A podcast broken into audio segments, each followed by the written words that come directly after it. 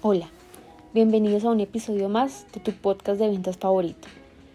En el capítulo de hoy vamos a hablar sobre la importancia en realizar una buena organización de la fuerza de ventas. Y para eso traemos el caso de una compañía con más de 15 años de experiencia en el mercado, dedicada a prestar servicios ambientales a la industria colombiana. Durante muchos años, cada ejecutivo se dedicó a atender todo tipo de clientes, desde las cuentas más grandes hasta los clientes más pequeños. La teoría de lograr hacer la mayor cantidad de visitas en un solo día fue el argumento perfecto para hacer una distribución por zona geográfica, sumado a la visión de nivelar las ventas en cada zona. Sin embargo, el tiempo demostraría que no fue la mejor decisión.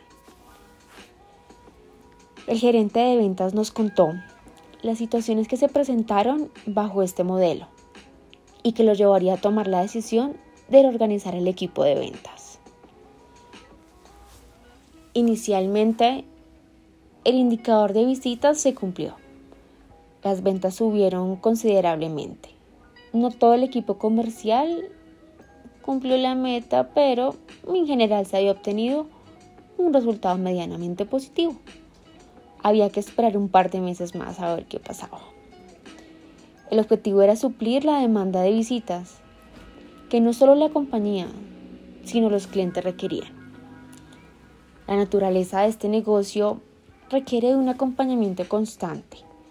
Los servicios que presta se diseñan especialmente para cada cliente. Es por ello que hay que hacer una y otra vez visitas a planta. Sin embargo, pasados unos meses se empezaron a presentar situaciones atípicas. El indicador de servicios prestados sin facturar aumentó. El equipo encargado de la cobranza manifestaba tener una cartera altísima sin respuesta y lo peor, reclamaciones y comentarios de algunos clientes importantes sobre el manejo que recibían de su ejecutivo comercial. Empezaron a sonar muy seguido. Entonces, ¿qué estaba pasando? La pregunta que desde la gerencia general hasta la dirección comercial se hacían. Se visitaban todos los clientes, se lograba la recompra, pero había un eslabón que no encajaba. Pues bien, desde la dirección se empezó a hacer un acompañamiento a algunos comerciales. El resultado. Los clientes eran tan diferentes dentro de una zona que requerían eso, un manejo diferente.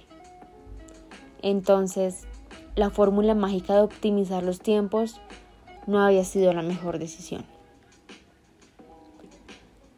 Rápidamente la compañía entendió la situación. La naturaleza de su negocio B2B requiere de una atención especializada. No podía ser más importante en ese momento cobertura versus calidad del servicio. Nos cuenta el gerente que organizó el equipo de acuerdo al, al tipo de cliente. Se distribuyeron del más grande al más pequeño. Producto de ello, nacieron nuevos cargos en el área comercial con el acompañamiento de la gerencia y el perfil de cada comercial se nombraron un Key Account Manager, dos ejecutivas senior y dos ejecutivos junior. Con el nombramiento se pensó generar algún tipo de conflicto entre el equipo, pero por el contrario sentían el dominio sobre la cartera de clientes asignada y sabían que ahora sí iban a ser capaces no solo de prestar un buen servicio, sino de cumplir las metas de ventas. Esta decisión motivó al equipo al 100%. Se logró reducir la cartera, facturar los servicios que estaban en cola y mejorar el esquema de comisión sin lugar a duda. Ahora bien, analicemos un poco la situación. Los comerciales de la compañía en general eran ingenieros. ¿por qué no estar todos sin capacidad de atender cualquier tipo de clientes? Una buena pregunta. Pues bien, en el acompañamiento, la dirección entendió que la trayectoria comercial y el nivel de especialización no era igual en todo el equipo. Entonces, no todos estaban en capacidad de atender una cuenta de un millón o una cuenta de 100 millones. Sentarse a negociar con gerentes, con compras, especialistas en negociación o simplemente con un practicante ambiental, sin lugar a duda, no es lo mismo. En este momento, o bueno, en ese momento, la especialización del trabajo primó sobre todas las cosas. De nuevo, los resultados empezaron a cambiar. Esta transición se logró en un tiempo menor a tres meses. Se realizó uno a uno las visitas de empalme. Cada comercial entregó a cada cliente y presentó el nuevo comercial. Los indicadores empezaron a subir, las quejas a bajar y el manejo que se logró dar a grandes cuentas mejoró de forma significativa el flujo de caja. Se lograron crecimientos importantes en ventas, sin nombrar los contratos adicionales que se lograron en otras unidades de negocio. Entonces, es aquí donde realmente el cliente valora un acompañamiento de calidad. La política de la compañía es ser el aliado estratégico que requiere su departamento ambiental y en general su compañía. La idea es que usted opere tranquilo.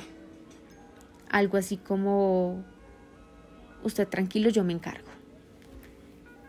Realizar diagnósticos organizados y la experiencia ambiental del equipo de ventas fue crucial en ese momento.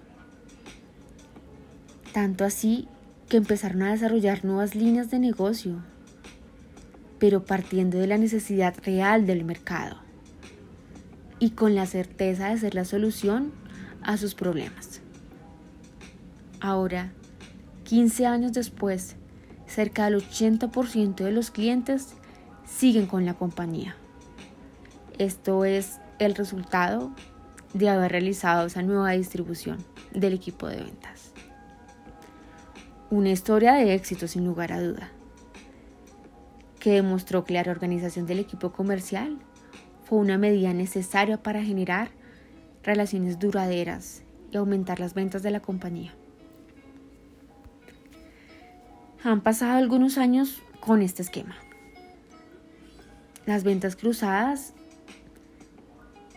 es la fortaleza hoy en día de la compañía. Los clientes requieren cada vez más tiempo administrativo, las ventas no caen, pero tampoco crecen como la empresa requiere. En realidad, no están creciendo. Se administra muy bien. Los indicadores de Keep y Growth se mantienen a la perfección. Mm, pero el indicador de clientes nuevos en realidad está por el piso. Entonces, ¿Será el momento de hacer una nueva organización del equipo? Pues bien, no te pierdas nuestro próximo episodio y descubre qué pasará. Gracias.